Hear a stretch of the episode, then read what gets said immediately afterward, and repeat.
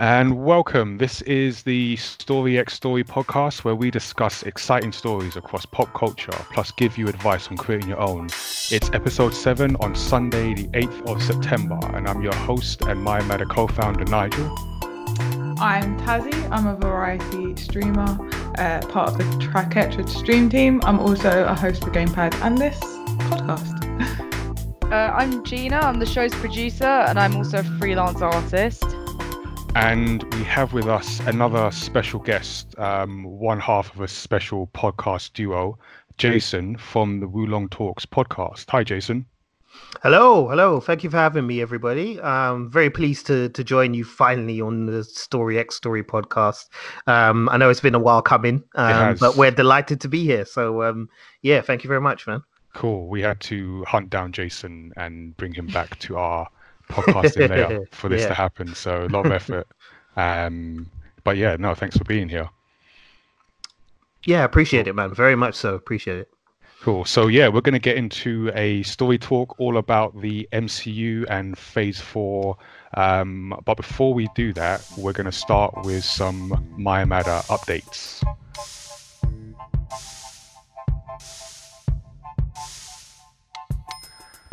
So we have there's a few things happening. Well, actually, a couple big things. We've got Hot Lunch, which is in progress right now. So this has been a long time coming.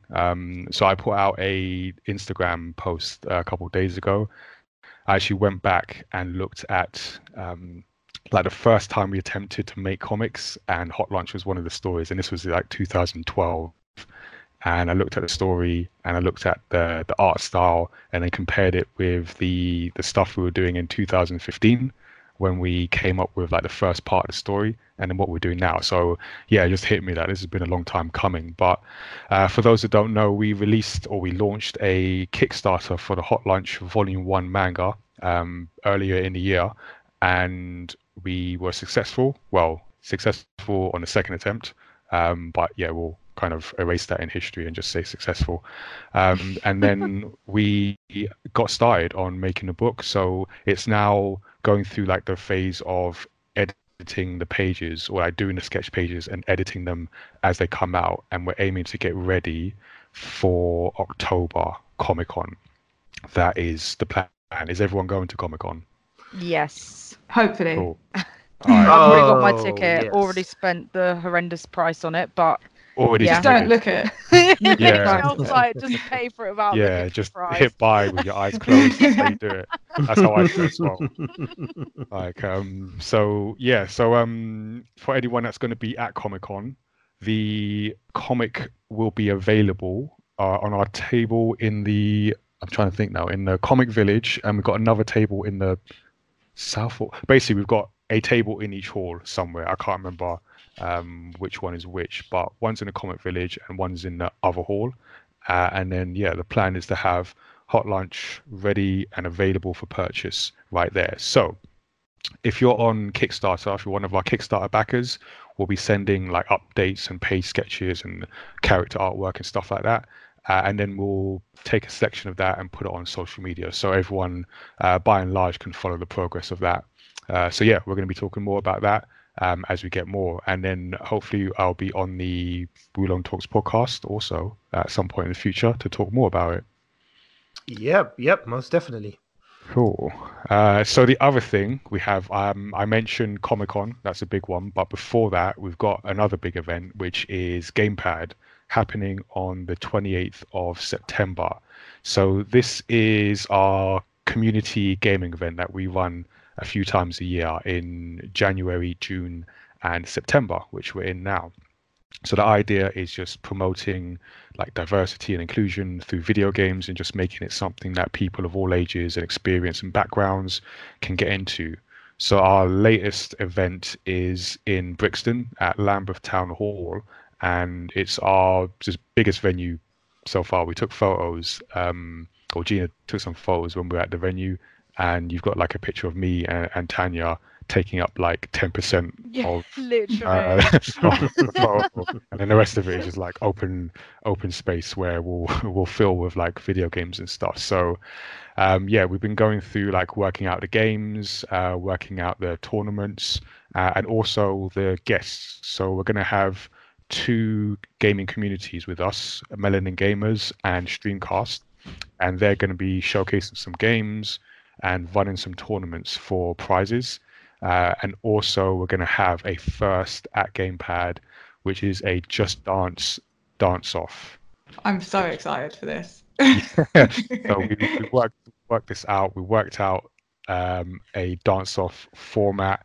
We're going to put that up online. We're going to let people know. One thing I will say in advance is you are going to sweat.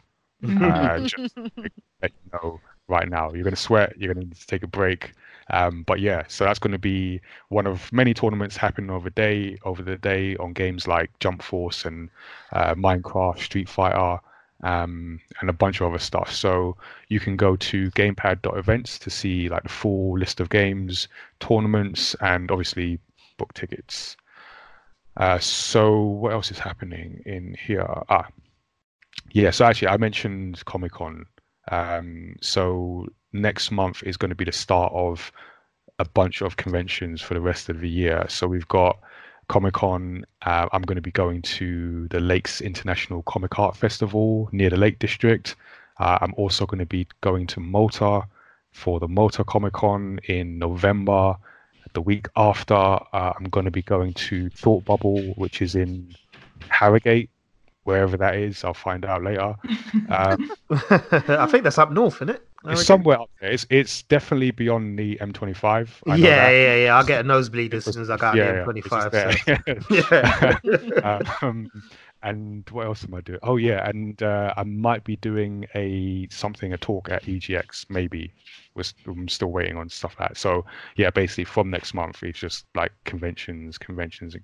So you'll be able to see Miyamada and myself and the team between like Gamepad and all these conventions for the rest of the year. Perfect if you'd like to stalk us. Happy to do so. And our last event of the year is going to be a live podcast. So just want to remind people, we talked about it at the last episode, but we're going to try and do this live podcast thing where we're going to invite people to come to Orbital Comics on December 7th to talk about like stories in films and stuff, but also talk about Hot Lunch and showcase like that comic and talk about the process behind it. So we're going to have details up fairly soon, and you'll be able to book free tickets for that. And yeah, just get ready to like check out the book and meet the team behind it.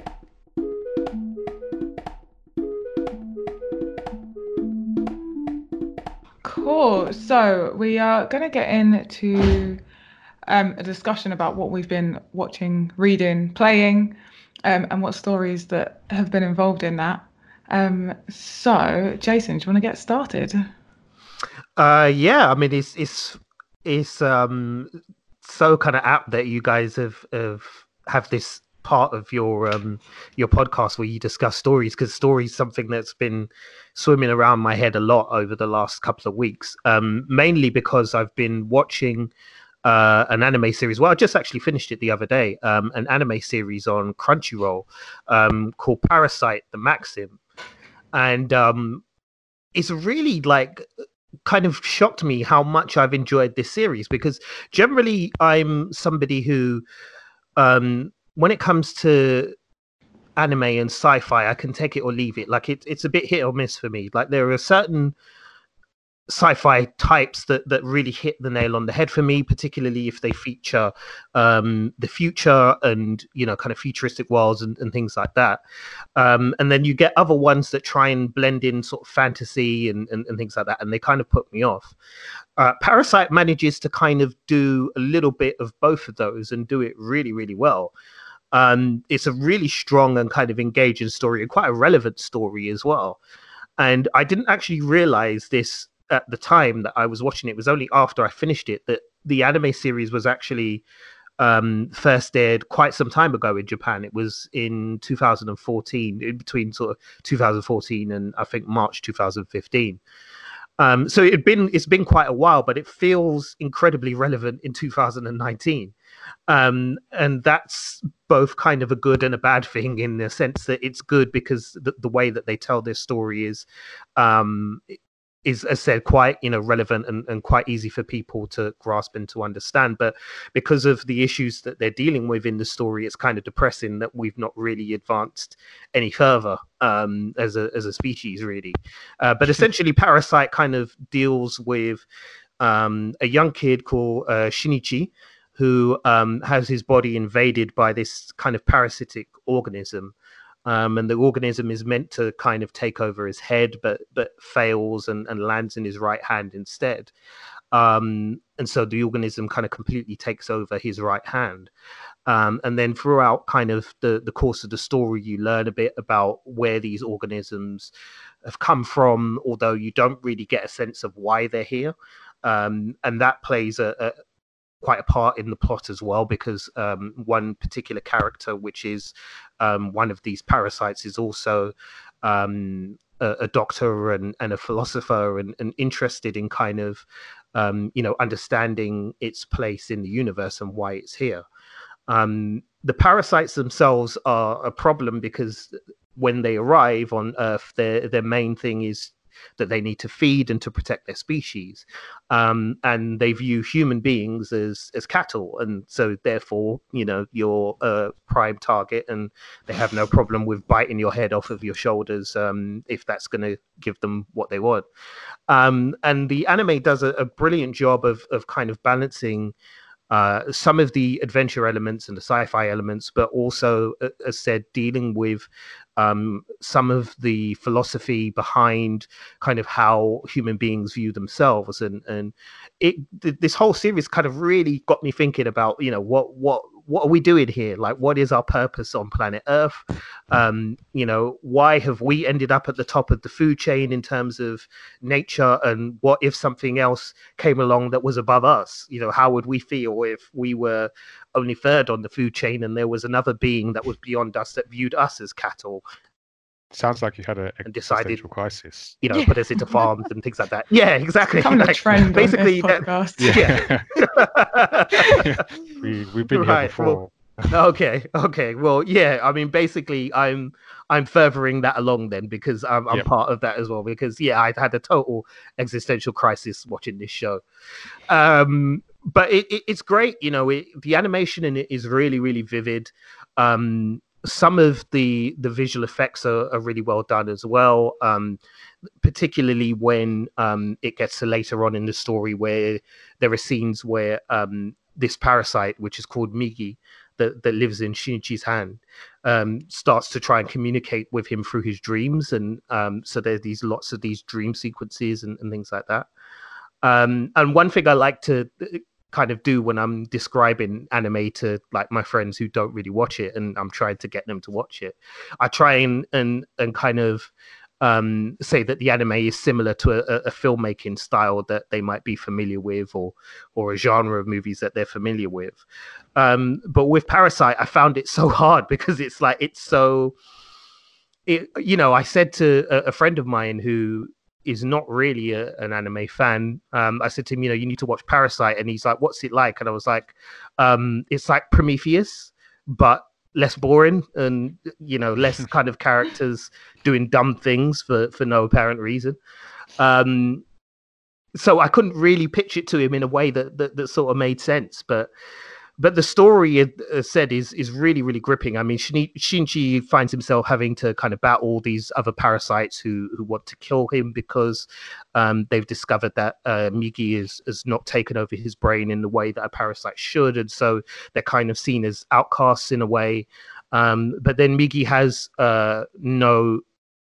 no morality or any kind of understanding of human emotion and things like that when he first arrives as well, and that creates some kind of tension between the two of them, because Shinichi is a human being and obviously has feelings and has a moral code or a moral standard that he's used to living by, Migi is not interested in that at all, is just purely interested in survival. And so that creates like a lot of conflict and also, as said, brings them into conflict with other parasites and things as well. So yeah, it's a bit like Venom. Yeah, that's what I'm thinking. Yes, yes. Again, I mean, I've seen this anime before a while ago, and my full memory is terrible, so I'm trying to remember bits of it. But yeah, it's, it does. Now I'm thinking about it, remind me a lot of the relationship with Venom in the comics and the film in particular. Yes, very much so. Yeah, it's very much a symbiotic relationship between Shinichi and Migi as well. And it's said because they're two. Sorry? Parasite's funnier though.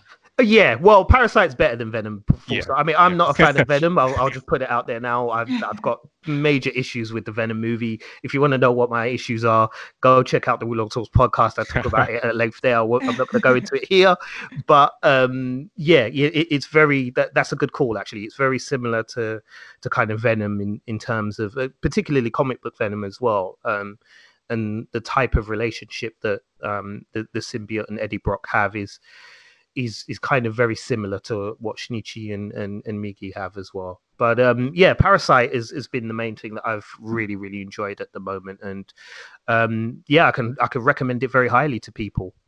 One quick thing before I finish off as well that I didn't know, I had no idea also in doing my research that this was actually a very old manga, in the sense that it came out originally, I believe, in 1990 or 1991. So it's actually, the story's actually been around for a long time. And at a certain point, apparently New Line Cinema had actually bought the film rights and were going to produce a live action movie. This was back in 2005. But it got stuck in development hell, and it went through various different writers and directors, and they just couldn't agree on what they were going to do. The film rights expired, or their ownership of the film rights expired in 2013. And then Toho Studios, the same studio who made the Godzilla movies and such, they actually bought the rights, and then they produced two live action movies, one in 2014 and one in 2015. So that was an interesting kind of tidbit I discovered. Cool. Awesome. Gina, did you want to tell us what you've been... Yeah, so I've been playing this game recently called Danganronpa, and it's like, it's really old, like not you know, horrendously old, but I don't know how I managed to get into it in the year 2019, because it came out a pretty long time ago, the first game. But it's about, like, it's a game, so it's a detective game, and it's all these high school kids that are they're basically locked into their school, and they're basically forced into killing each other. So if you get away with killing someone, then you get to graduate and you get to leave the killing game. But if you get found out, then you basically die. So there's like three of them, and they're all pretty much the same. So lots of just detective work. And I don't usually play detective games, so I'm not very good at them. But I find the stories to be so intriguing because they're like so out there. Especially with the executions, they're like, some of them are insane. And the one I'm playing at the moment, so I finished the main three, but the one I'm playing at the moment is not a detective game. It's called Ultra Despair Girls, and that's a shooting game instead, which I'm personally not enjoying as much, because I think I quite like the detective stuff, and I think they probably should have just left it there, because it feels like this game's like super slow in comparison. Like, you'll literally move for like 5 minutes, and then they'll give you another tutorial, which I don't know. But when you put that into games, and like, it just doesn't really feel like the games flow properly, I guess. Like, when you're breaking up the story constantly, you're like, hey, here's this new feature that you're probably going to use once and never use again. Oh, so that really slows it down. Yeah, it really does. Like, because I don't really like reading. I'm not a very fast reader. So to literally be playing a game, and then, I'm not even kidding, towards the start especially, it was literally every 5 minutes, they'd be like, okay, so anyway, this is what you need to do next. I was just like, can I not just literally just walk for a minute without you telling me something else? Oh, it's like information overload kind of situation. Yeah. That's annoying. It's better really ways to, like... annoying. Yeah, there definitely is good ways to introduce new information and new skills or weapons or whatever it might be in the game without having to stop and like force people to read a bunch of stuff or watch a long cutscene or stuff like that. It's a shame. It is, because like, especially since these games are so story-driven, which is kind of why I thought it would be worth mentioning. They're like literally all story. And then to kind of just have it all in that one game, to do it so that it was literally broken up so much, it just didn't work, I didn't think. Because the story's still genuinely really interesting, and it's very different from the main series, which was, you know, all detective stuff. But this one's more... like, it's all shooting, so it's finding out, like, how the other stories came to be, basically. And it's just, it wasn't done very well, in my opinion. There was just too much useless talking. And that you have this hacking gun as a weapon. It's got, like, I can't remember how many settings, like, between 8 and 12, I think. And that's just too many settings for one gun to have. Yeah. Yeah, other than that, it was really enjoyable, but... this one, I've played it for a few months now, and I've only literally put in like 10 hours, so it's obviously not as gripping as the other ones were. Yeah. No, I totally get that. I feel that with the game thing. All right, I guess I'll go next. So I recently watched Invader Zim on Netflix. Me too, I watched that. So here's the thing. I had never even heard of Invader Zim prior to 3 years ago. But it's something my partner is like, he's obsessed with. Obsessed with Invader Zim. Is it a new Invader Zim, or is this the old one? It's new. No, so this is a new movie. So for anyone that doesn't know what Invader Zim is, it's a cartoon from like the early 2000s, I think. And recently Netflix made a film, so it's a Nickelodeon cartoon. So Netflix have worked with Nickelodeon to make a film for it and bring it back. And yeah, so this was my first experience of Invader Zim, other than like lots of references over the past 3 years. And I was like, not really sure what to go in. And it's basically a story about this little alien, this came to Earth, and which is Zim, and this kid who's like protecting the Earth from him, and no one believes that Zim is an alien. He just goes to school and everyone thinks it's normal. So the film is like Zim's disappeared for ages, and the kid's like waiting for him to come back. It's like, no, he's still there watching his house, and it's turned into this big slob. And it's basically a journey of like him protecting the Earth against Zim again, but lots of plot twists. It's great. But it's just really silly. Like, yes, it is very so silly. It is, because I did watch like the original series when it came out. I always felt Invader Zim was underrated, because it wasn't very well known. But I always found it interesting, and Zim, and particularly his robot assistant girl, who's just like so adorably inept at everything he does. But yeah, it is a super silly cartoon, and I feel like if this was your first introduction to it, it will be even more so. And there might be some stuff, because there's a lot of references to like the relationship between Zim and Dib, and that kind of, they just assume you know coming into it. So it's interesting to hear your thoughts as it is your first experience of it. Yeah, I think they've done it really well, because I didn't feel like, oh my god, I'm missing out on something that I didn't know.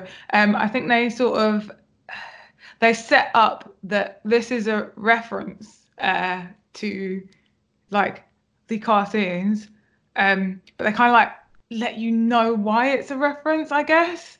Like, you don't feel like you're not in on the joke. Okay. You kind of feel like, oh, okay, this must be from the cartoon. I guess if you know that there's a cartoon. And as well, I think everything's just so silly that you're just laughing at the ridiculousness. Yeah. Regardless. Guy is cute, whether you've seen cartoons or not. Zim is just pathetic. He is. But he's so... Either way. You kind of... because you learn like from the cartoons, and they reference it here, where he's sent, or he thinks he's sent to scout Earth to be taken over by his alien race, but he's actually just been sent out of the way, and they don't like him. So that kind of, he's the best person. Exactly.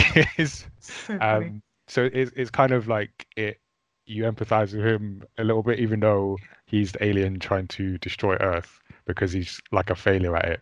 Yeah. So yeah, it's like funny in that sense. And there's quite a few cool characters. I think all the characters are really well written in it. So you've got the dad who's like a scientist, a renowned scientist, and thinks his son's idea that there's an alien living in their neighborhood is ridiculous. And it's just hilarious. He's like constantly disappointed by his son, but his son's so right, like even to the bitter end of this story. Like, oh, it's so funny, and like, oh, it's great. I recommend watch it. It's nice and easy, like you can all watch it together. It's great. And then the other thing, which is like the complete opposite of an easy story to follow, is Kingdom Hearts. So I've been playing through Kingdom Hearts 3, and this is my first introduction to this game. I've never played any of the other Kingdom Hearts. And, oh, wow, really? Yeah. You're starting with the third one? Yeah, because it's on Xbox. And someone bought it for me. Like, thank you so much, by the way. Yeah, it was a birthday present.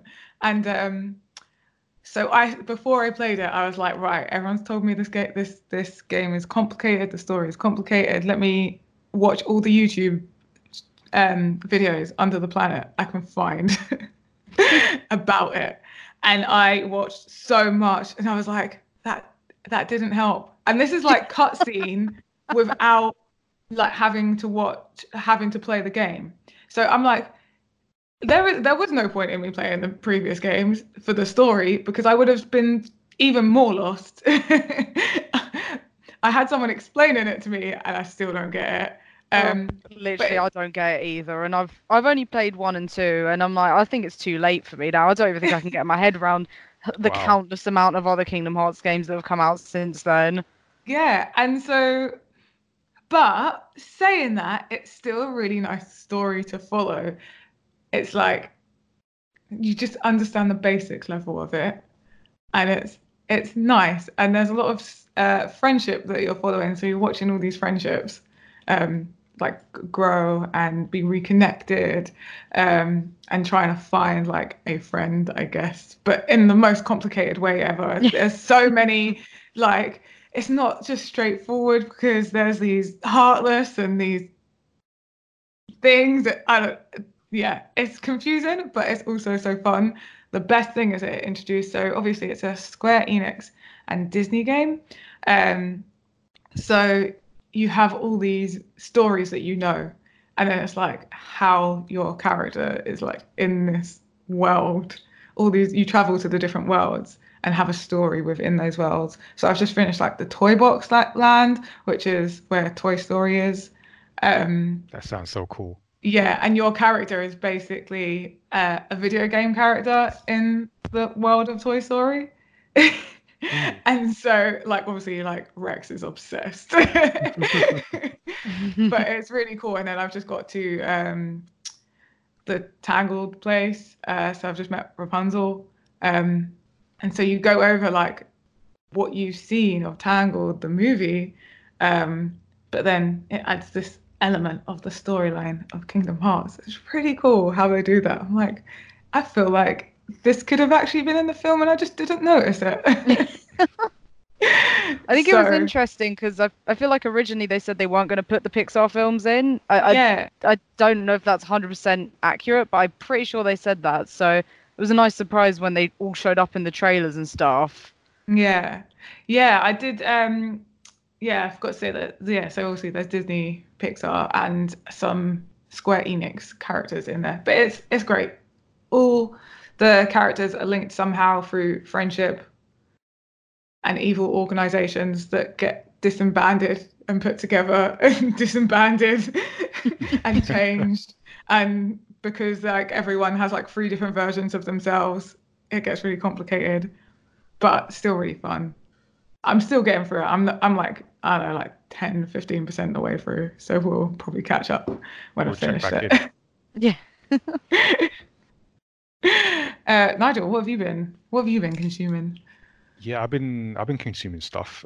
So I'm gonna touch on 2 quick ones just to give a shout out, and then getting to one I have actually finished. So speaking of checking back in, I started Red Dead Redemption 2, and we're definitely going to have to check back in because that's a big game, and I'm a slow. That's a monster. Yeah, I'm a slow monster. That game. Yeah, I'm a slow player, so I just started it, and it's it's good. I can see it's by Rockstar, so already sold. I played a bit of the first one when I had an Xbox before my Xbox suffered the red ring of death. So I didn't get to play through it, and then I switched to a PlayStation. So I've not actually played through the first one, but I just thought, okay, the second one's out. It came with the new PlayStation I had to get after losing my original one. That's a whole other story. But just getting into it. So it's kind of like open world Western style game that I like the combination of, and you're with these characters that are kind of on the run. And they're just like finding their way through like this new world, or I guess old world, because it's like, you know, the old West of America. But you play this character, and I don't know, it's kind of trying to think of it's very, I was going to say nostalgic, but I was not alive at that time, so I don't know if that's the right word. But you play this character, if I remember correctly, Arthur Morgan. And he's this, you know, sort of grizzled, got the beard thing going on. You're kind of... I can't even say too much because I'm really early. But at the moment, I've just been doing different missions that are teaching me how to play the game while learning about some of the context around this group that you're traveling with, and the leader, and some of the history between the leader of this group and what seems to be the main antagonist, or the antagonist gang. That's causing you trouble. So what I recently did is pull a heist on the train to steal some bonds, and also hunt. So you have to actually hunt animals and skin them and eat them, which I'm all for, which is great. But what I realized is it's a very manual game, and it's very much... So, for instance, when you had to hunt a deer, and you had to, you know, follow its tracks, hunt the deer, and usually, if it's like GTA or something, you know, when you complete a mission, it takes you back to where you need to go to carry on with the game. So I was kind of expecting that to happen, but when I got the deer, I actually had to put it on my horse and then carry it back to camp. And then when I got to camp, I had to put it down and then skin it. So you have to do all the stuff and everything. So it's very much like a long game you have to sort of get into. So yeah, I'll probably be talking more of that as I find out more and play more. You played it? Sorry, because I started playing Red Dead Redemption 2 and then just gave up. And it was exactly that. I really enjoy the hunting and stuff like that. But it was like, I'm so bored of horseback. Yeah. At least in GTA, I'm in a car and it goes fast. It takes a long old time to get anywhere in Red Dead Redemption 2, man. I used to have two things going on playing it. Riding my horse and travelling, and what I'm getting on with stuff. Yeah. But yeah. So the other thing I've been consuming is a novel called The Lies of Locke Lamora. And I just wanted to mention this just because if anyone's interested in sort of, it's a heist story, and it's set in like a made up world, which I always like. And it's got kind of a sort of fantasy epic element to it. But it follows this thief essentially, and this kind of con man. And the reason I wanted to mention is obviously we've been working on Hot Lunch, and I like to get inspiration from other sources, other areas, and that's been one that has been very, I guess, informative for me as I sort of work on developing future Hot Lunch stories. So I just wanted to shout out that novel, and then the one I've been like really getting into is The Boys. Now, have you guys seen this? I've seen the first episode. Yeah. Okay. It's good. I finished the series the other day. It's really good actually. Yeah, it is really good. I haven't seen it at all. Okay, I recommend this. This is thing you should know about me. I'm not a binger, so if I watch two episodes at one time, like that means something good is going on. If I watch like multiple episodes on consecutive days, this is a good show because I think I've got attention issues where if I watch something think I just have to go and do something different after an hour. I feel you. Yeah.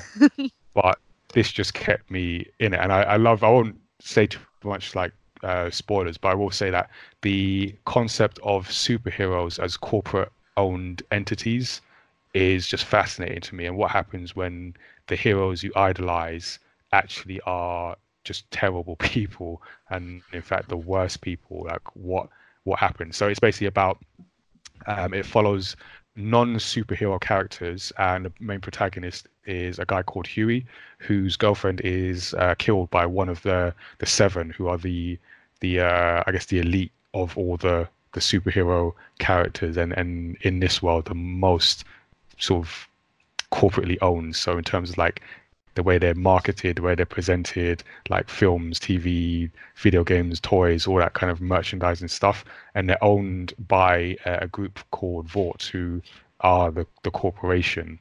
So having had seen his girlfriend sort of killed in front of him by one of the Seven, Huey is then drafted into a group led by Billy Butcher, who is basically has issues with sort of the main kind of superhero Homelander, who's like a amalgamation of, I don't know, Captain America and Superman and America. Just there's a lot of America in this guy, and for better or worse.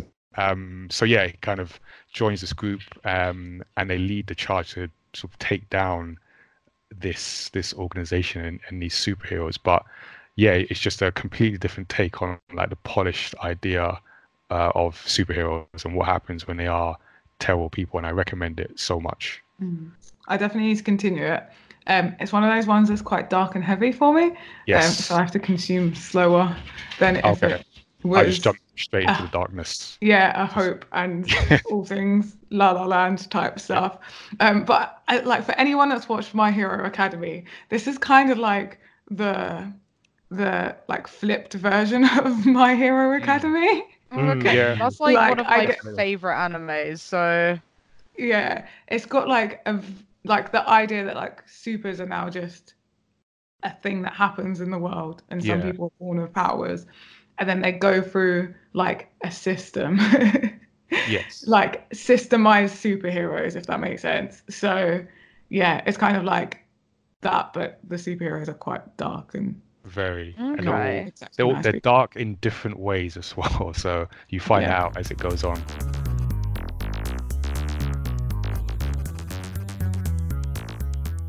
But so that's all the stuff we've been watching a lot and reading a lot. Good on you guys. So we are going to get into the main discussion, and that is phase 4 of the MCU. So I'm gonna just do the usual spoiler alert. We are going to be talking about different things in the MCU, so if you don't want anything spoiled, usual thing, pause, watch everything Marvel have done over the last 10 years, then come back and we will catch up with you then. So, yeah, we're going to be looking at sort of the recent announcements of Phase 4 from San Diego Comic-Con and also Disney's D23 Expo. And kind of what we're going to do here is sort of, I guess, cherry pick different things that interest us. If you want to hear a super detailed sort of breakdown of each parts of the cinematic and television universe, I recommend you listen to the Wulong Talks podcast. I've got it as episode 68, where Jason and Rich just break down like everything that's coming. So what we're going to do here is just cherry pick what kind of took our fancy and everything. So I guess I'll put it out to you guys, like, what if we look at San Diego Comic-Con, just where it all started in terms of phase 4, what stood out to you in particular from that first announcement? Should I go first? Jason, go ahead. Okay. I think for us, for me and for Rich as well, my partner in crime on Wulong Talks, the thing that really kind of intrigued us the most was probably the Eternals.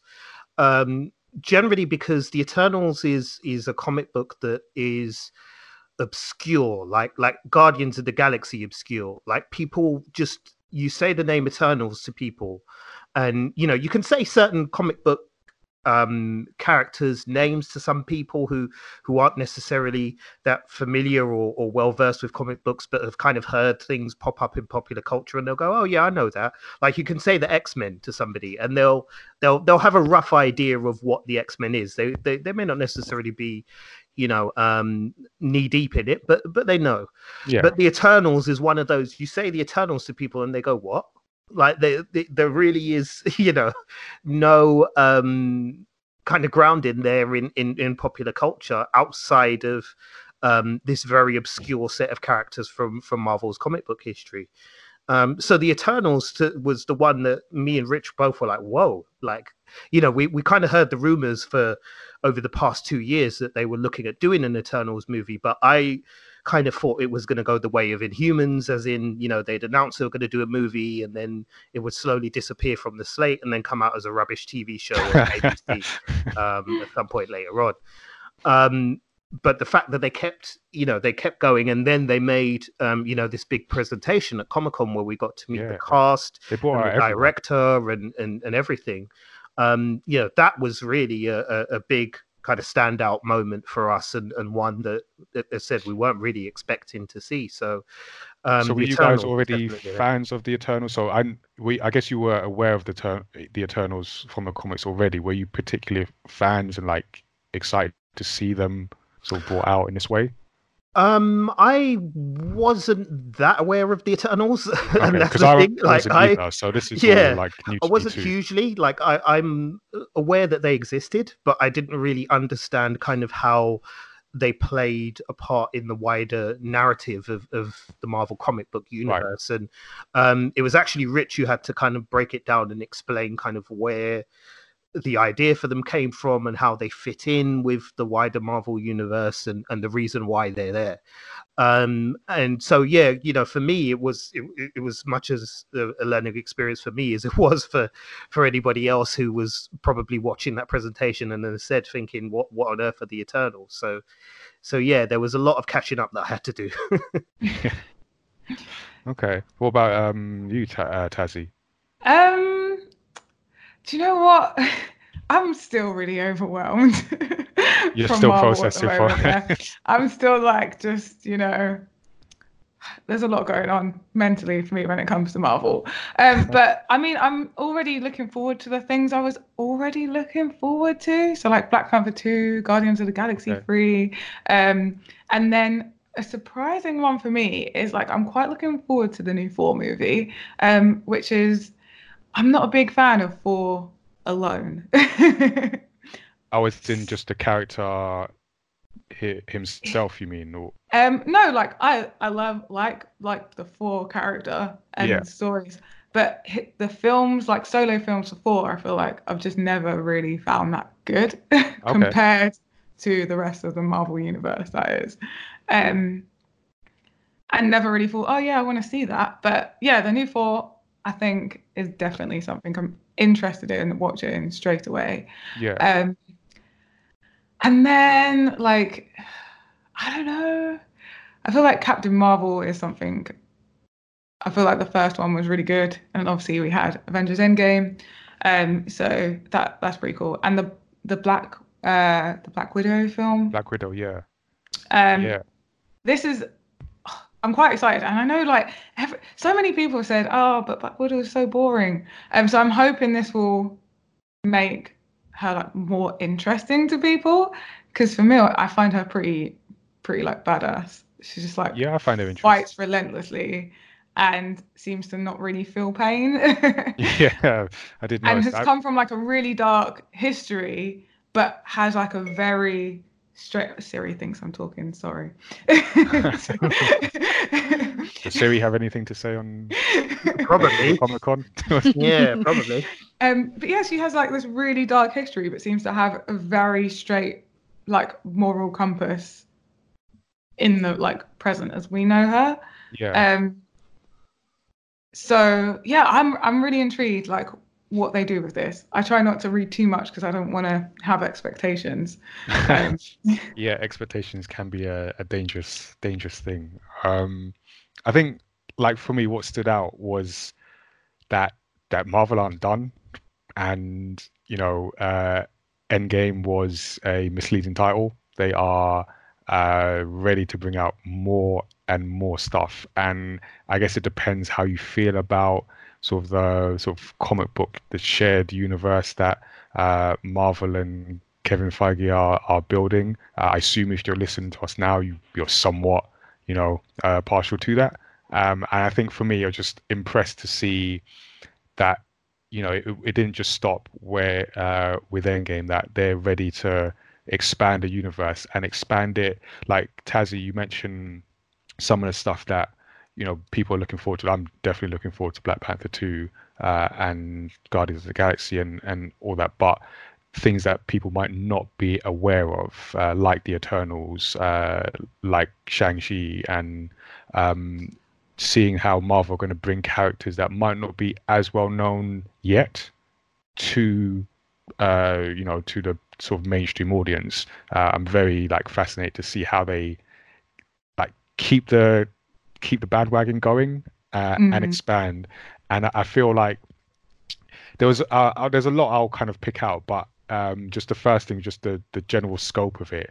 And what I did like to see is how, I guess, they're going the way of making these films almost like different genres. So they did some of that already. So you have things like Winter Soldier being a spy film, Thor Ragnarok being very much a comedy. I mean, there's comedy in all of the MCU, but Thor Ragnarok being sort of an out-and-out comedy.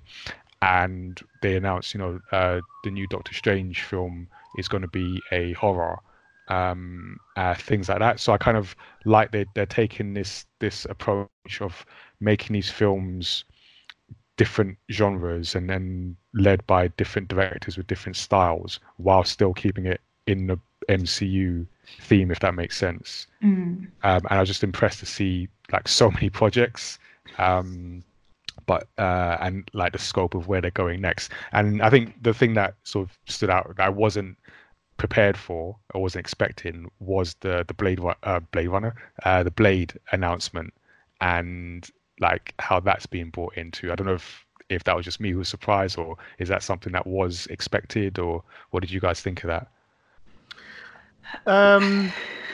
It was expected. It was expected because the rights had gone back to Marvel Studios. I think in 2016 was when they got the rights back to the character. So it was, for me, it was expected that there would be something. I wasn't expecting to see it at San Diego Comic-Con, and I was surprised when Mahershala Ali came out with this cap and they released the logo and all of that.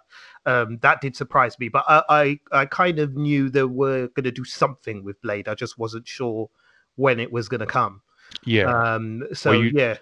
Were you disappointed not to see Wesley Snipes being brought back? Because I know some people bought that, and as far as I know, Wesley Snipes is still alive, and does he still have tax problems? So he could use the Marvel money. So it does raise the question, why? Yeah, why was he back? No, I personally wasn't, but yeah, I did hear a lot of chatter with some people who were disappointed by Mahershala Ali being cast, and other people saying they're not sure about him because they don't know if he'll bring the necessary physicality to the role and things like that. But for me, it didn't bother me. I mean, what concerns me more is it would be the person's acting capability. Yeah. And are they somebody who can bring a certain amount of charisma and bring their own take to the character as well? Because what I didn't want is, Wesley Snipes has been away from that character for quite some time. I didn't want him to come back to the character again, and it will be plainly aware to all of us that, time has passed and time has caught up with him. So, because you'd have that comparison, right? Yeah. Yeah. And also, I didn't want them to cast somebody to be a Wesley Snipes type. If you're going to go again with Blade, then go again, reboot the whole thing, approach it from a different angle, approach it with a different actor and a different kind of viewpoint and a different, creativity to it. And as long as you do that, then I'm on board. So for me, it wasn't a big deal for Wesley not to be back. Although, you know, I would have loved to see him, of course, for nostalgia's sake. You know, I would have been there cheering if he was there. But yeah, but I'm not gonna, you know, cry over the fact that he wasn't in in the new movie, as far as we know, because for all we know, he might have some type of role that he's playing that that involves him in as a different character or something like that. So yeah, that could be interesting.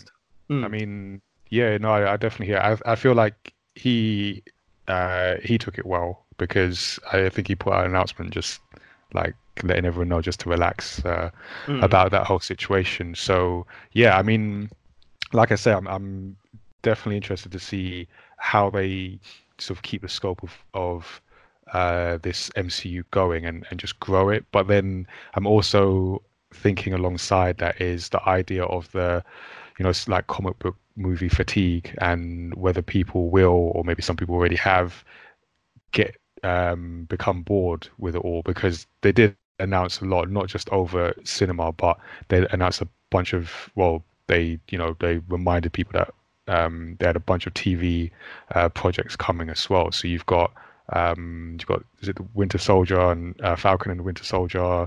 Mm-hmm. What else is there? You've got the Loki series. So there's going to be a lot of Marvel coming over the next few years. Do you think there'll be a problem with just people getting bored of the whole superhero story? I think that because they have so much coming out, and like you were saying earlier, there's like a few different genres scattered about in the movies, it will mean that people, I feel like leading up to Endgame, you kind of watched every single Marvel film. But I feel like going out, it will be more of a choose and select which ones you like best and that you're more into. And then, like, I don't know what's going to happen with all these TV projects, because, like, they're all on Disney Plus as well. Yeah. Yeah, that's the other thing. And I don't know about you, but I'm subscription fatigued. Yeah, if not comic movie fatigue, definitely subscription fatigue. And like, I'm sorry, but I'm not, like, me personally, I'm not going to be subscribing to Disney Plus anytime soon, because if I'm paying that much a month, I don't want just a singular, like, entity to be having that. I mean, I know I have Netflix, and most of the stuff I watch are Netflix originals, but they still have like a diversity of stuff there. They do. So I think you're saying, like, you won't subscribe to Disney Plus just to watch the Marvel, like, TV projects. Yeah, like, okay. I'll just miss them. I'll be like, all right, cool. I'll watch them when I'm with someone who has Disney Plus, or I don't know, if like my housemate gets it or something, then maybe. I mean, I stopped watching Agents of S.H.I.E.L.D. like season 3, I think. Okay. And so, what about you, Jason? Are you fatigued? Comic book and or subscription? Listen, man, I've been waiting 25 years for this stuff to come. Like, fatigue to me is an alien word. I don't even know what that word means in this context. I'm like, feed it all, mainline it into my veins. I'm like, that's what I'm trying to do. Mainline it into my veins. But yeah, I mean, I do. We have kind of had this conversation before, myself and Rich on Wulong Talks, and you know, as you both have said, it's the key to, I guess, avoiding fatigue and keeping, you know, some of the more casual fans and people who aren't necessarily that involved in the universe and the wider stories around it. The key to keeping them involved will be to keep those projects individual, so keep them, you know, give them an individual flavor, as you said earlier, Nigel. Kind of explore different genre styles within the different movies, and, you know, as long as Marvel Studios can do that and they can keep a fairly consistent sort of standard in terms of you know, the writers that they're employing and the directors that they're employing, and, you know, they keep getting the right people on board for these projects, then, you know, I think people will keep coming, because they are, you know, the box office evidence suggests people can't get enough of this, so so there's no reason for them not to go, you know, all in. As for Disney Plus, I don't know. I'm kind of I know that I really, really want Disney Plus because I want to see all of these shows. Well, maybe one of them I'm a bit like, now I'm not so keen on, or not keen on. Loki.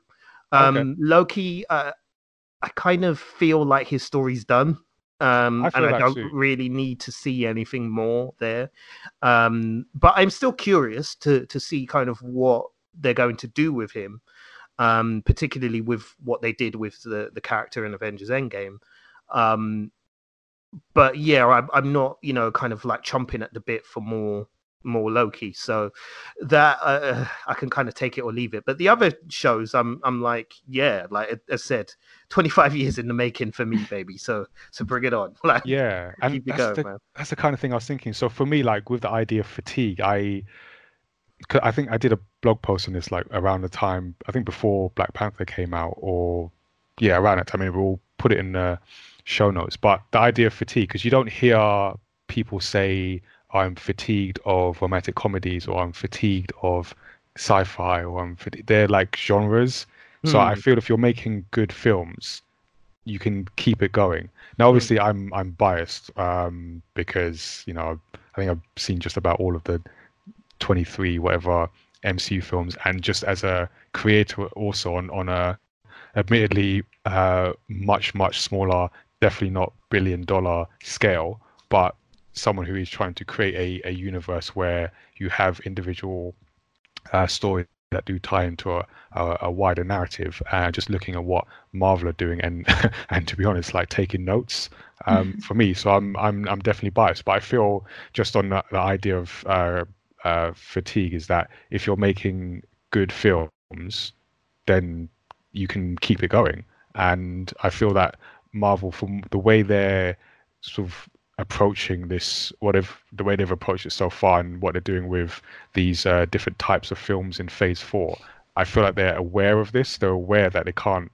necessarily keep doing the exact same thing with the exact same characters, and they will need to sort of add new characters in as they're doing, and they've got a bunch of material, but add new characters in, but also play with the genre. So I'm actually quite keen to see what a Marvel horror film looks like, and yeah, and films that can stand on their own. Like with Black Panther, one of the things that I liked about it is that is a film you could just watch that on its own without necessarily having to come in with all the other Marvel films. So I feel they're aware of this, and I think they're taking steps to address it. I mean, with Disney Plus, I think I'm with you, Tazzy. I'll get subscription fatigue before I get comic book movie fatigue. So I've got Netflix. I forgot to cancel my Amazon Prime, so I got that too. I've got Spotify. There's a lot of stuff like going out. I feel for me to get Disney Plus, something's got to go, and it's not going to be Netflix, because I feel where we are now, just making this general assumption that Netflix is kind of like a staple, almost, that just that's just there, and everything else is vulnerable. So looking at you, Amazon Prime, you're vulnerable. Vulnerable. But yeah, so I feel there is like a limit on a number of subscriptions someone is going to get. So at the moment I'm kind of on the fence. I would like to, but it's going to have to be a consideration. But I mean, like, that's the TV side of things. Obviously we've got like next year a few things. Oh no, it's only 2 films coming, right? So we've got Black Widow and The Eternals coming. It's only 2 releases from at least MCU releases next year. And we should have Falcon and the Winter Soldier next year as well. Okay, so that's but that will be obviously Disney Plus. Disney Plus. Yeah. Okay. All right. Cool. So in terms of like those releases, Jason, you mentioned Eternals, and Taz, you mentioned Black Widow. Are those like things you're definitely like excited to see? Excited? Oh, you still not processing. Right now. I'm still got some. Maybe come like when we're in 2020. It's so weird to say when we're in 2020. I think because it's in 2020, I'm like that's ages away. I know. Can we just side note? Is it just me? Like whenever I hate 2020, like for me that's officially the future. Yeah, I don't know why. That sounds like the future. I feel like it's been referenced a lot during like the 80s and the 90s. Of seeing the future. So I feel like everything's going to change once we hit 2020. Yeah. Except the release of Marvel films. I'll just keep going. Anyway, you were saying. So Black Widow, I just feel like it feels so long away. I really want 2020 to be so long away. Yeah. I'm just trying not to think that far ahead to get excited for it. But no, definitely like I said before, it's just I'm really intrigued as to like more story for Black Widow, and I'm hoping that it will make her more of a interesting character to other people. So yeah, I am excited for that, and I will probably watch Eternals as well, because I love the stories that I don't know about. I'm not a comic book reader. I really wish I was, but there's just too many of them. And I like the idea of a character who's like characters in this case whose stories I don't know, I have never heard of, and I don't have like expectations or like, oh, I know how this one goes, you know. Like the probable reboot of Spider-Man that we're now going to get.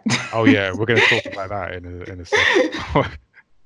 Yeah, but I totally get what you're saying actually, and that's actually why I talked about The Boys earlier, and that's a comic series that I was not familiar with. So in watching the series, it was all new, and I had no expectations. And not to say that if I had, it would have disappointed or anything, but I just feel there's something to not knowing what's going to happen next, and not knowing what these characters are going to do or what they're capable of. And I feel the same with the Eternals, in that I'm kind of debating whether I want to go and read the comics beforehand, whether I should just go in and just experience the story and then go and read up on it. But that is what I like, or what I'm going to like seeing from this phase four is new characters being introduced. And I think as well as the films, I mean, we talked about San Diego, but we also had the D23 Expo where Marvel released even more content that is coming in the form of Moon Knight, She-Hulk, and Miss Marvel. So these are another three properties that I'm not super familiar with. Oh my God. Listen, sorry to interrupt you. I lost my crap when they announced those three shows. I was like, "Oh my God, I don't believe it!" I was your typical kind of internet fanboy when that announcement came out. So yeah, I was just crazy. I mean, Moon Knight is a character people have been talking about wanting, you know, Moon Knight on the big screen for about 10 years. And yeah, just rumors of who could play Moon Knight and everything. So to finally get confirmation of that is great. To see She-Hulk finally is great. Again, that's a character that's been around for so long in Marvel Comics, and you know, she deserved to be, you know, represented on the screen in some way. And Miss Marvel kind of represents the new generation, really. She's one of the newest, you know, Marvel characters to be introduced in the comic books, and her popularity is huge, and so it, you know, it was a no-brainer that at some point she was going to be involved in the MCU. So it's great that she's there, and of course, because of her background, it's also incredibly symbolic and significant. And so you have the first Muslim character, is it? Yeah, well, first Muslim woman character as well. Well, she's a teenager in the story when it starts, But you know, there is the potential for this to have, you know, the cultural impact that Black Panther had. So I think, you know, that really is one character to watch is Miss Marvel, and to see where she kind of goes and what they do with the character and things like that. So yeah, again, for me, like, plug it straight into my veins. As I said, I'm a broken record. I'm good. Just feed it all to me, keep me going. You know, basically Marvel Studios and Disney are, you know they've got people like me on the hook. They know it. As soon as they release certain things, they know I'll go, oh my God, yeah, they're doing that. Oh my God, and then I'll go and spend my money on it, and often multiple times. So So yeah, where people like me are concerned, they're not worried. They know they've got me. Yeah. It's I feel like as well. So like She-Hulk and She-Hulk and Ms. Marvel are characters that I've seen, like when I go to like a comic book store or something. I've seen them on covers. I'm like, I wish I could commit to comic books so I could pick this up. So it's really great being like a not comic book reader, but fan of the idea of comic books to be able to still consume these and not just them like get shoved under the rug, especially like female characters.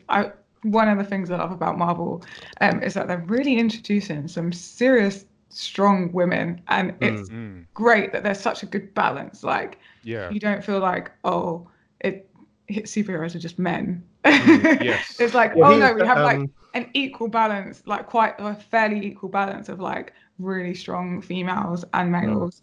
And I just hope they carry on with that like inclusion and add more. I know there's been some controversy, but I want them to carry on a path of growth of that inclusion. well, coming to that, I mean, like, just I'm sorry, I'm aware we need to move on from this topic, but we're going to get to Spider-Man in a bit. Yeah. But just to go back to what you were saying there, I mean, part of certainly over the years, it's been speculated that part of the reason why Marvel Studios have been a little slow, perhaps, in adapting to the needs of their audience and providing more representation and things like that is because of the corporate structure that they had in place previously. So previously at Marvel Studios, between sort of 2006 up to 2000, and I think it was 14. Kevin Feige, who is the head of Marvel Studios, had to report to a Disney executive called Ike Perlmutter. Now, if you Google this guy, he's the worst.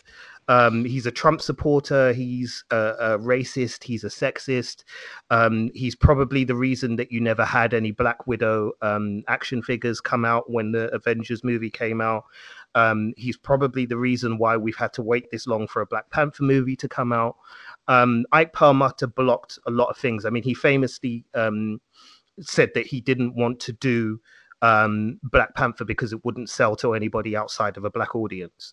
Wow. So he has a very, you know, a very, well, he's a scumbag. Let's just call it what he is. He's a scumbag. He, you know, Kevin Feige had to report directly to him. In around sort of, I think it was 2015, there was kind of like a coup where basically Kevin Feige went to Alan Horn, the head of Disney, and said to him, look, I can't deal with this guy. Like, I'm sorry, I can't report to this guy, and he's hampering what we're trying to do. And so Horn went back to the board of directors at Disney, and they were like, well, you know, Feige's making us more money than this Ike Perlmutter guy, get rid of him. So they moved Ike Perlmutter away. So he still does manage Marvel properties, but he manages Marvel digital entertainment, which I think covers like their comic books now and TV shows that appear on ABC, so things like Agents of S.H.I.E.L.D. and Agent Carter and so on. And Kevin Feige is now the head of his own studio, and he doesn't report to anybody other than directly to Alan Horn. So now, you know, he can basically do the things that he wanted to do. And he has hinted in interviews previously that, you know, things like Captain Marvel and things like that, he's wanted to do that a long time ago, but he couldn't because of the way the company was structured. But now he's the one calling the shots. Now you're going to start to see a lot more inclusion. You're going to see a lot more diversity. You're going to see lots more female characters and women characters pushed to the forefront. You know, you'll expect to see some LGBTQ representation over the next couple of years as well. And all of this will be coming going forward. So it's happy days at Marvel Studios finally. Yeah. Oh, thanks for that. I didn't know that background, but yeah, that's really informative. Cool. All right, before we go and discuss Spider-Man, because we've got to talk about that, is there anything that hasn't been announced yet in Phase 4 that you are actually looking forward to or want to see? No. I mean, we did talk about... we have previously, again, sorry to keep referencing my own podcast here, but me and Rich have talked in the past about what we wanted for Black Panther Part 2 or for a Black Panther sequel. And one of the things I'm still holding out hope for is that we get either an adaptation of a comic book storyline that basically pits the kingdom of Wakanda against the kingdom of Atlantis. Okay. And so Black Panther and Namor basically go head to head, and that would be a way to introduce Namor. For those who don't know, Namor is a character also known as Namor the Submariner. He's one of Marvel's oldest comic book characters. He was first introduced in the 40s, and he's very similar to Aquaman, although he actually predates Aquaman. And he in recent years, he's been seen as somewhat of an antagonist to the rest of the Marvel universe, because he places, you know, the sanctity and security of Atlantis above all else. And, you know, if there's in any way he senses that you're a threat to Atlantis, then he'll go to war with you. And in one of the major comic book angles runs recently, there was this, as said, this war that broke out between Wakanda and Atlantis, and it was just incredible. It may be too much to put into like a Black Panther 2, so I don't know if that's going to happen, but that's something that I would really, really love to see. Cool. Yeah, anything for you, Tazzy? Or are you still processing? I'm still processing. Still also, processing. Like, everything I want is already there, so like Guardians of the Galaxy, I'm so happy that it's now just going forward. So Guardians of the Galaxy is like the one I'm looking forward to the most whenever that happens, and I just it's just it was a bit dicey there for a minute, wasn't it? It was. I was about to start campaigning. It was a bit dicey there for a minute. It was looking like, is this? Are we going to see this ever again? Like, are these characters done? Is that it? Like, it was crazy. I mean, I'm just looking forward to them fixing Fantastic Four whenever that will be. So, all right. So like I said, we've got a talk about Spider-Man. So in between the time that we scheduled this podcast and this moment right now, all hell broke loose. The gates of hell were opened, and Spider-Man left the MCU, which broke a lot of people's hearts, including Tom Holland from the looks of it. So, I mean, it looks as of now that it's definitely, at least for the time being, done that Spider-Man will not be appearing in future MCU films, which is particularly troubling considering the way Spider-Man Far From Home left. So I was originally going to ask whether you think Disney and Sony can make a new deal to make it happen. It now looks like that won't be happening. So my question is... Actually, I don't have a question. What is going on? That's my question. And how will Spider-Man, or the lack thereof, affect MCU? Will it affect MCU? And how will Sony kind of deal with the property on their own? I feel like the biggest question here to ask is how heartbroken is everyone? Exactly. Have you recovered? Do we need to speak to someone? You might need to let it all out. This is the time. Yeah, I cried into my Spider-Man pillow for a couple of days, you know. I feel like they really should have worked harder to come to a decision that benefited both of them. I know, neither of them are really good guys here. But I think there was a lot of hate towards Sony, but, you know, obviously there's two sides to this. And exactly. If you really look into it, you know, neither of them have done... This is like a terrible divorce. Yeah. Like, where, you know, the only one... Like, the person that comes out hurt the most is the child. And in this case, that is Spider-Man. Yeah. And all Spider-Man fans. Yeah. And, do you know what? It wouldn't be that bad if it wasn't the case that, well, now Sony's just going to do another reboot of Spider-Man. So they're not going to continue with... Because I don't want to spoil, even though I did say spoilers up front, but for Tazzy in particular, because you haven't seen Far From Home. No. And they basically, they've got stuff to pick up on, to deal with from the end of that. And so do you think it's definitely they're going to reboot it? Because really, we need to see another reboot? We don't. We know Spider-Man. We know it. But Well, they've said that they're only going to do one more film with Tom Holland, so... Because that's his current contract, says one more film, as I understand it. I think his contract has one more film, but I think there was a plan. There was two more films, in the plan, and Sony are like, we're just going to do the one. Right, that's okay. How I've understood it from what I've read in that. I'm like, you could just. Yeah, that pretty much. Yeah, all those noises. Yes, accurate. I mean, I feel like when I first heard this, I felt like, isn't there enough money to go around? Like, really? And I mean, I can see it from both sides. I feel like Sony must feel, obviously, if you're getting, I think it's 95% of the box office, if you're getting that, it's hard to come down, especially if you feel like you're able to sort of continue this success on your own, especially with Venom doing so well and them having plans for that universe. I get that, and if you're Disney, you just want all the money in the world, so I get that too.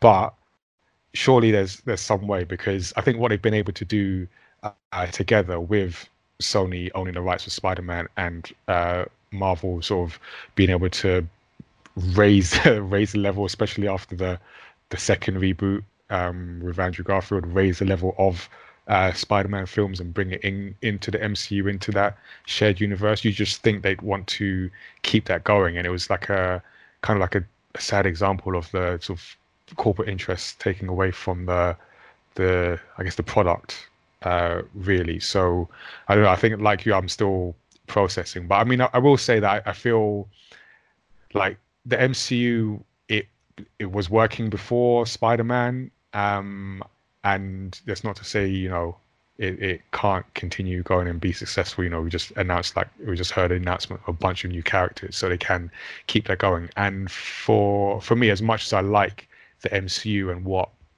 Kevin Feige is doing, there's also in the back of my mind this kind of wariness around one corporation owning so much of these properties, whereas I'd like to see what other studios can do. So, like, for me, one of the best sort of comic book stories to come out was Logan. There's nothing to do with Marvel or the MCU. Mm. Would you have got that in the MCU? So there is, like, if Sony can deliver sort of quality, I think it could be a good thing to see a different take on the character going forward. It's just annoying because of where it is at the moment. I feel like there's still work to be done for this current story, this coming off Homecoming, Far From Home, and dealing with the ramifications of what happened there. So I don't know. How do you feel, Jason? Sorry, I'm still crying. Jason needs to be consoled. We all need to be consoled. I mean, as you both have said, in terms of what the corporate events that have unfolded that have created this situation are, disappointing from a fan's point of view. As much as I loved the MCU, it did always kind of feel slightly incomplete without Spider-Man for me. Mm. So when it was announced that they'd done this deal and they were going to introduce Spider-Man in Civil War, I was already looking forward to Civil War because of that storyline and because of what they'd done before. But finding out that Spider-Man was going to be introduced in there gave me a little bit more to be excited about. And then Spider-Man Homecoming came out, and I was a really big fan of Spider-Man Homecoming. I really enjoyed what they did with the character. I really enjoyed Tom Holland's performance as Peter Parker as Spider-Man. It felt great to finally have a Peter Parker who felt like a kid and acted like a kid and sounded like a kid, much in the way he was, in the original comic books, and not a 30-year-old pretending to be a kid. Yeah. It was great that we finally had that. And then, he kind of grew more into the MCU, and he had that great cameo in Avengers Infinity War, and you know, he was really good in that. And then you know, he popped up again in Endgame, and then we got Far From Home, and it was like, oh my god, I loved Far From Home. I was like, this is amazing. I didn't quite love it as much as Homecoming, but I really enjoyed Far From Home. And then, as you said, the movie ends in a certain way on a cliffhanger, and you're like, wow, what does this mean? You know, what's going to happen next? And then all of a sudden it's like, no, you know, the two parents are, as you said, Tazzy, you know, having a bitter divorce, it looks like, and we, the kids, are the ones who are going to suffer in this divorce. You know, where Sony kind of go from here with Spider-Man is, I guess, anyone's guess. I mean, it seems like, as you said, they're going to reboot the character again. I'm very, very nervous about what Sony are going to do, because I'm not a big fan of what Sony did with Venom. I'm not a big fan of their plans in general for the Spider-Man universe. I don't know if either of you are aware of the things that they were planning to do with Spider-Man and the Spider-Man character. Yeah, I've heard some talk about it. Yeah, I mean, if you remember when their emails got hacked by the North Koreans back in like 2015, a lot of stuff was posted on the internet showing their plans. And yeah, good grief, God help us if that's what they're planning to go back to doing with Spider-Man. So I'm very, very, very pessimistic at the moment. And it seems like, you know, the door is now shut. To quote a Sony executive who recently was asked about what's happening with Spider-Man and the MCU. So that avenue is now closed. So for the foreseeable future, you know, Spider-Man will be going in a completely different direction. And what that direction is, I don't know. And I'm kind of not sure if I care, because, as I said, I just feel so jilted by all of this now that I'm like, I don't know if I can muster the energy to get excited again for a Spider-Man reboot, unless they were going to do, you know, a live action Into the Spider-Verse type story or something like that, that I might be interested in, or if they were going to do Miles Morales Spider-Man as the lead character, and then maybe do Spider-Gwen and Silk, and, you know, bring in some other characters, and that way maybe they'd get me. But yeah, I mean, if they're just going to reboot Peter Parker and we have to watch Uncle Ben die again. Then no. I don't think anyone can emotionally deal with that. Let the man rest in peace. It's not positive, I will say. It's not positive, but I mean, yeah, let us know your thoughts. If you've got any feedback on where you feel like Sony can take Spider-Man, how the MCU will deal without him, let us know, get in touch. So yeah, that kind of brings to a close our epic talk about the MCU. We're going to go on to talk about some storytelling tips and answer some of your questions.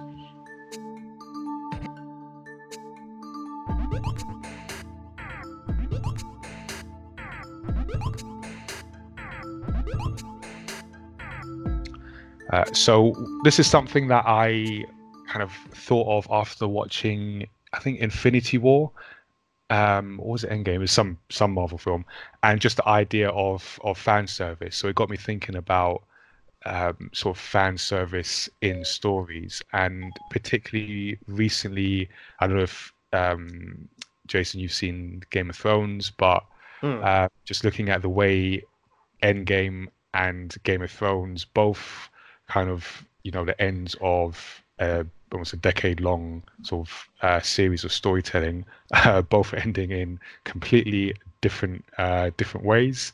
Well, one really good and one absolutely terrible.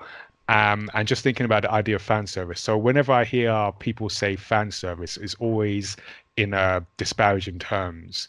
But as I was thinking about Endgame, I felt that it succeeded a lot because of fan service. So I feel like when the phrase fan service is used, people might not exactly understand what it means. Because to me, and I feel what Endgame did well, is fan service by way of sort of paying off story arcs that were set up earlier in the story, or in this case, earlier in the decade from previous films, whereas Game of Thrones sort of didn't pay off a lot of things that were set up were not returned to and left people feeling empty. So for me, the idea of fan service and using Marvel as an example is essentially not just about having the cool moments, but this approach of servicing the story first and making sure things work from a storytelling perspective, and that if you set something up, you're then going to return to it. So Endgame was very satisfying for me, and in that it wrapped up a lot of plot threads and made references to plot threads that were set up years before. So, for example, I watched Endgame in California in a full cinema, and when Captain America, sort of in that moment where Thanos had sort of Thor like pinned against the rock, and then you see Captain America start to wield Mjolnir. That was like a big moment, but that came from Age of Ultron, like way back in 2015, where you saw everyone try to lift like Thor's hammer, and the idea being only the worthy can lift it. And you see Captain America sort of come the closest to lifting up, and then Thor being in trouble by that. So that's something that was like set up and then paid off, and you can write that off as fan service, but what that is sort of bringing a close to a plot thread that you started. So I feel that for anyone who's sort of making their own story, especially one that spans different stories within the same universe, this idea of fan service should be one that you actually want to take to. And I also use DC as a reference of what not to do, in that you see sort of Marvel take their time to set up these characters and start off them on their journeys, on their character arcs, whereas DC, and I always say this, with Justice League they try to jump to the end point without setting up the character journeys, and that is, I guess, the bad end of fan service, when you're sort of literally just setting up these, what I'm sure they thought at the time were just cool moments, but a collection of cool moments don't make a story. Whereas what Marvel have done is set up these characters, set up their stories. So when you arrive at the first Avengers, you're then coming in invested in these characters, in their journeys, in their stories. And that is sort of, I guess, how you do fan service right. So what I said earlier on about me taking notes with Marvel and looking at the Miyamada universe, where always being mindful of, we have this shared universe and we have these separate stories. So for example, when we do a collector's edition of our volumes, like we've done it for Samurai Chef, we've done it for Sirius, we'll have these quote unquote after credit scenes that show you behind the scenes of the Miyamada studio. And that's our opportunity to sort of mix characters, but also to deliver, I guess, fan service. But what I'm working on doing is having that set up future stories or refer to previous stories and characters as well. So it's just that idea of making sure that when you set things up, you then pay them off later. So what do you guys think of the term like fan service and how it's used in different areas? I agree with you in the fact that if you have to, story comes first and then the fan service, and if you're sort of like putting something in there that's very fan based, it has to go along with the story. So in gaming it happens a lot. There's a lot of fan service in gaming, and I hate when a game takes like a completely different turn because they're catering to fans. Well, I say fans, but the idea of these people that are like, I want this and I demand it. Yeah. Rather than following their story, and then when, you know, fans are demanding something, you're like, actually, this works really well with what we already have planned, and it just adds to the character's growth and story. But yeah, so I guess that's my take it. I pretty much agree with you on most of it. Yeah. It's, yeah, just something that came to mind. So there's my take on fan service. Let us know what you think in either the comments or send us a message. We might read out your comment on a future episode. Awesome. So...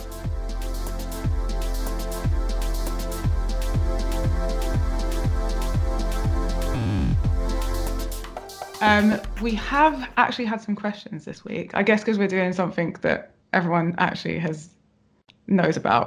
Yeah. So the first question we have is from Kota Kitty on Instagram and Twitter. Should it have ended at Endgame? This is referring to the MCU universe, of course. What do you guys think? I'm going to give a no for that. I think big fat no. Yeah. No. There's no way it should have ended there. No, I mean, let me elaborate a little bit more than that. I think that Endgame was how I viewed Endgame was the perfect ending to one particular chapter of a story. Or almost if you look at the MCU and you imagine it as like, let's say it's a volume of books. You know, Endgame was the end of book one, but there's still book two, book three, book four, book five to come. Yeah. So yeah, and they will come, believe me, because, you know, as said, if nothing else, the amount of money that's rolling in for the MCU right now, they're not, you know, nobody's getting off that train anytime soon. So, but I think there's you know, the beautiful thing about what they've been able to do with the MCU is to tap into the comic book world. And in the comic book world, there's literally thousands of different storylines and different angles that they can take. I mean, you know, one of the things we didn't mention earlier is you're literally going to get a TV show called What If, which is basically a comic book series from the 60s in which, or started in the 60s, where writers would basically try and flip stories around, so effectively giving you the same story, but with a slightly different character. So, you know, for example, a quite famous What If story is What If Spider-Man joined the Fantastic Four? So, and it kind of tells, you know, what the adventures and the trials and tribulations of Spider-Man being a member of that team rather than being a standalone hero.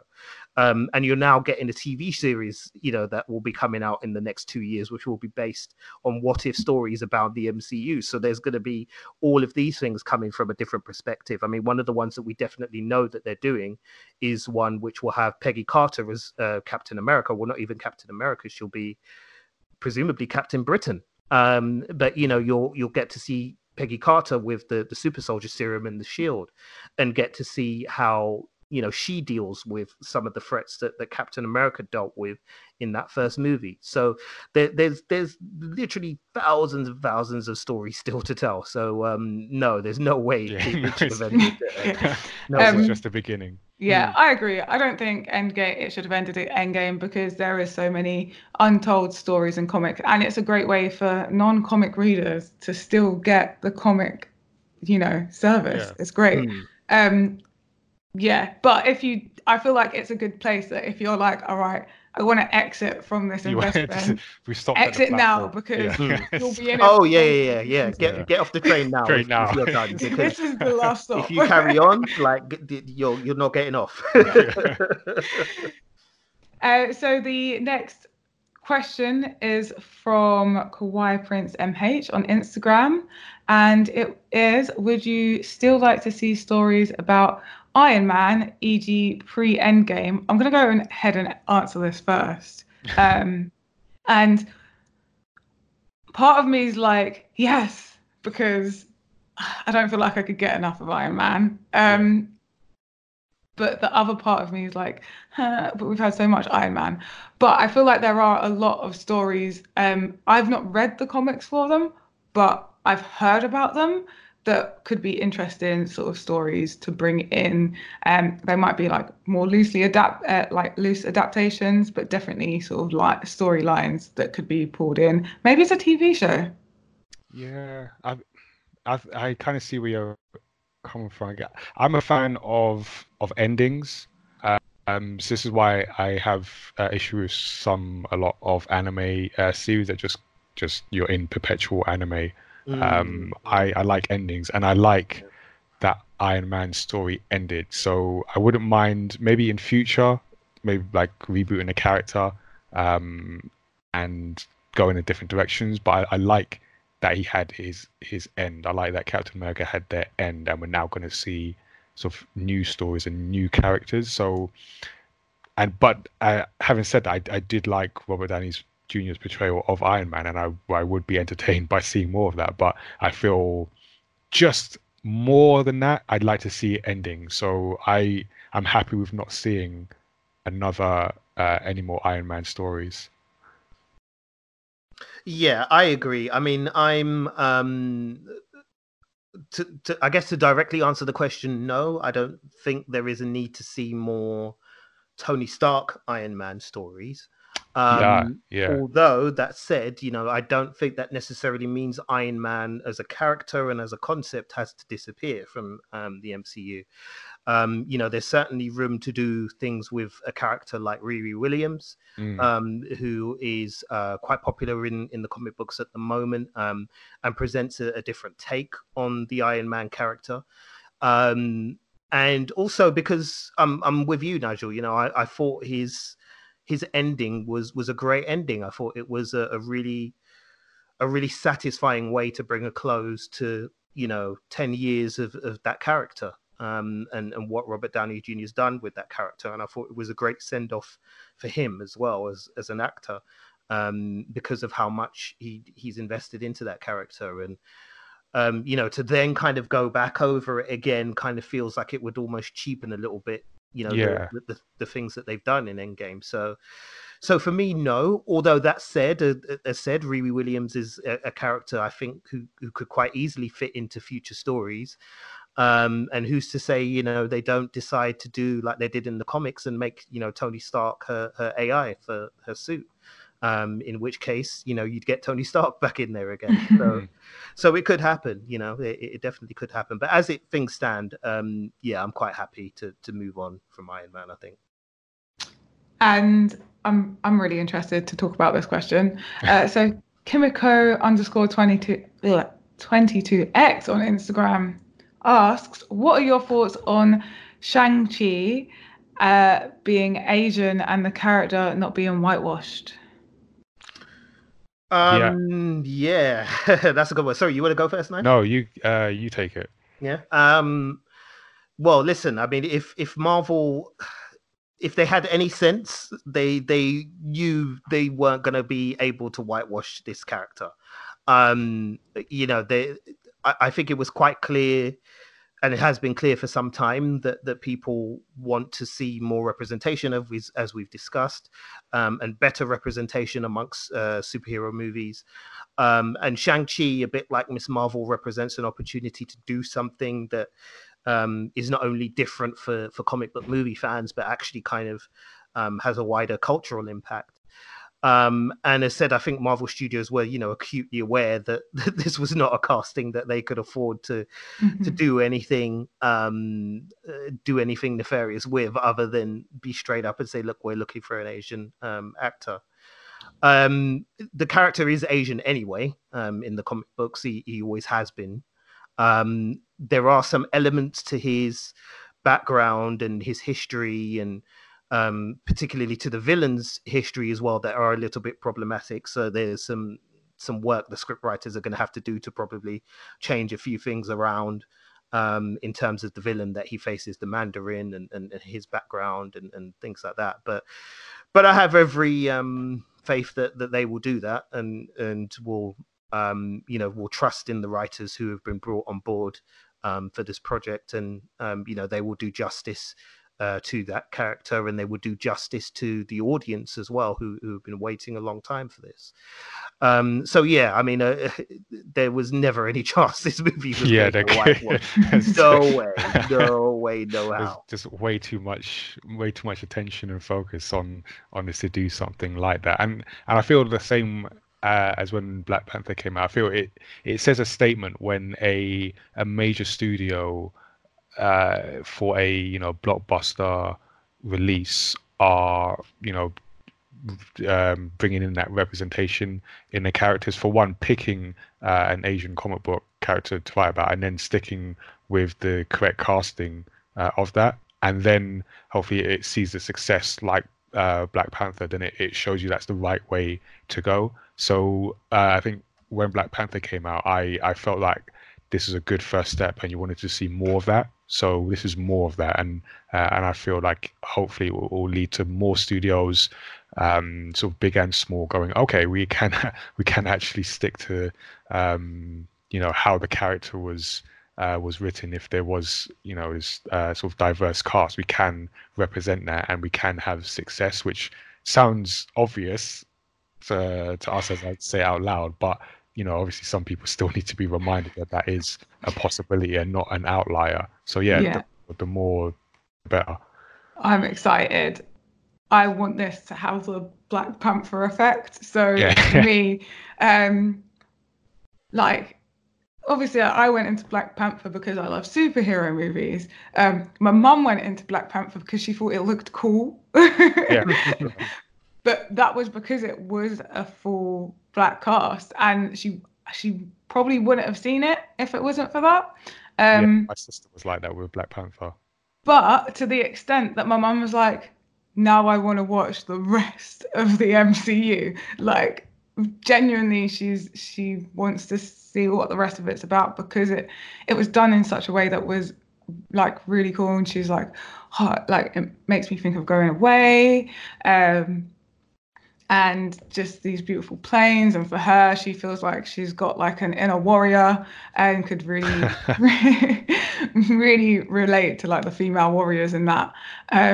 So it's like, it brought like two camps together, I feel like. And, you know, for everyone that's sitting in between that just loves a good superhero film, but also likes a full, not full Black cast, but you know what I mean, majority Black cast. It has both of those elements in, so I want to see that from Shang-Chi as well. And to bring those people maybe into superhero films that they wouldn't have watched before, or vice versa. I agree with absolutely. That. Absolutely, I'd agree with that. And it's funny, a quick anecdote. When I told my sister, who lives in the Caribbean, about Black Panther, she was really, really into it. I mean, she's not a comic book fan at all. So she went to go and see it, and she took my mum.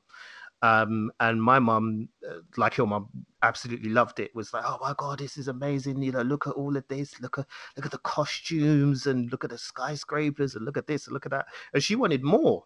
You know, my mum was like, I want more. So I was like, okay, well, there's this movie called, you know, Avengers: Infinity War coming out. You know, and the character will be in that. So you know, I said to my sister, you know, take my mum to go and see Avengers Infinity War. Well, who told me to go and do that? Because my mum came out and was like, I waited for 2 hours for him to come on the screen, and he was on the screen for 2 minutes and then he died at the end. And I was like, oh yeah, sorry, mum. I kind of shouldn't have, I should have managed your expectations a bit better there. Sorry. Maybe you should have gone the route that I did with my mum. I was like, it's very, very, very complicated. Are you ready for this? It is a ride, especially since she forgets which Harry Potter films we've watched. We've watched all of them. Right. She's constantly like, have I seen that one? I'm like, yes, Mum, you've seen that one.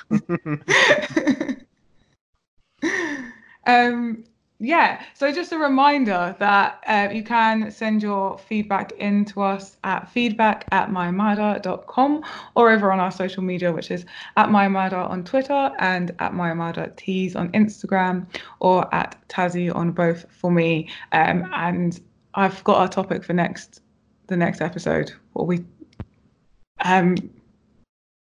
the next episode. Yeah.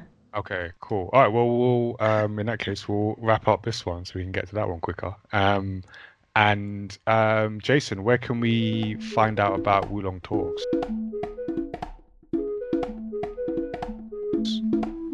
I mean, well, myself and Rich, we're here, there, and everywhere. I Steely, if you want to check us out on social media, you can follow us on Twitter, on Instagram, and on Facebook at Wulong Talks.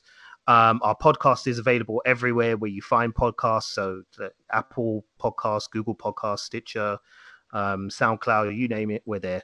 Just type in Wulong Talks to find it.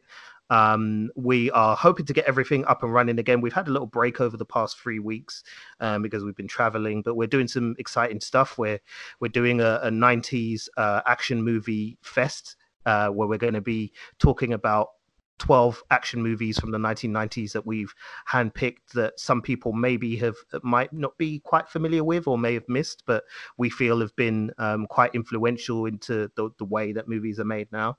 And we'll have some special guests on with us as well to talk about those movies, so that's going to be great. And we're carrying on with the Bebop rewatch, which is our rewatch of the seminal anime series Cowboy Bebop. That will be beginning again next week. We're up to session 12, I think it is, or I think it's session 12, yeah.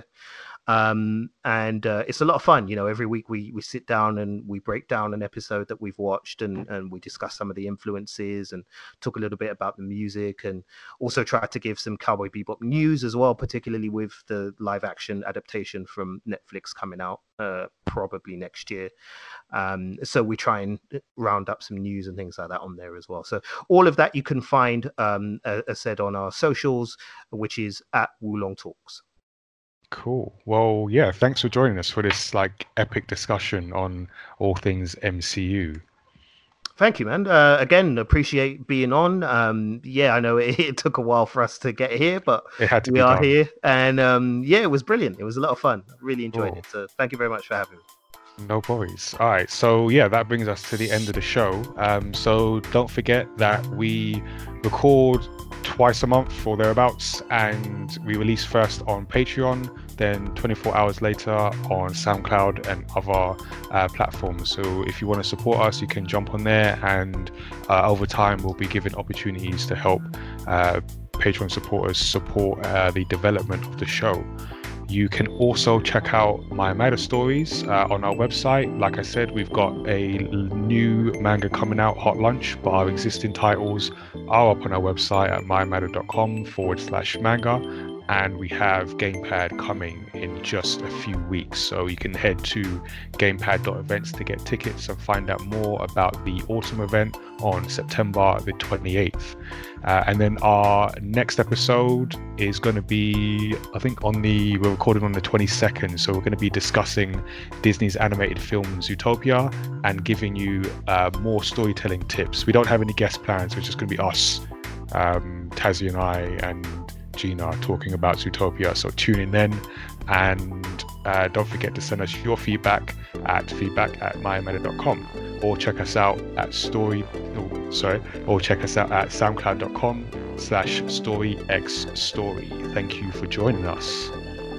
Thank you, everyone. Bye.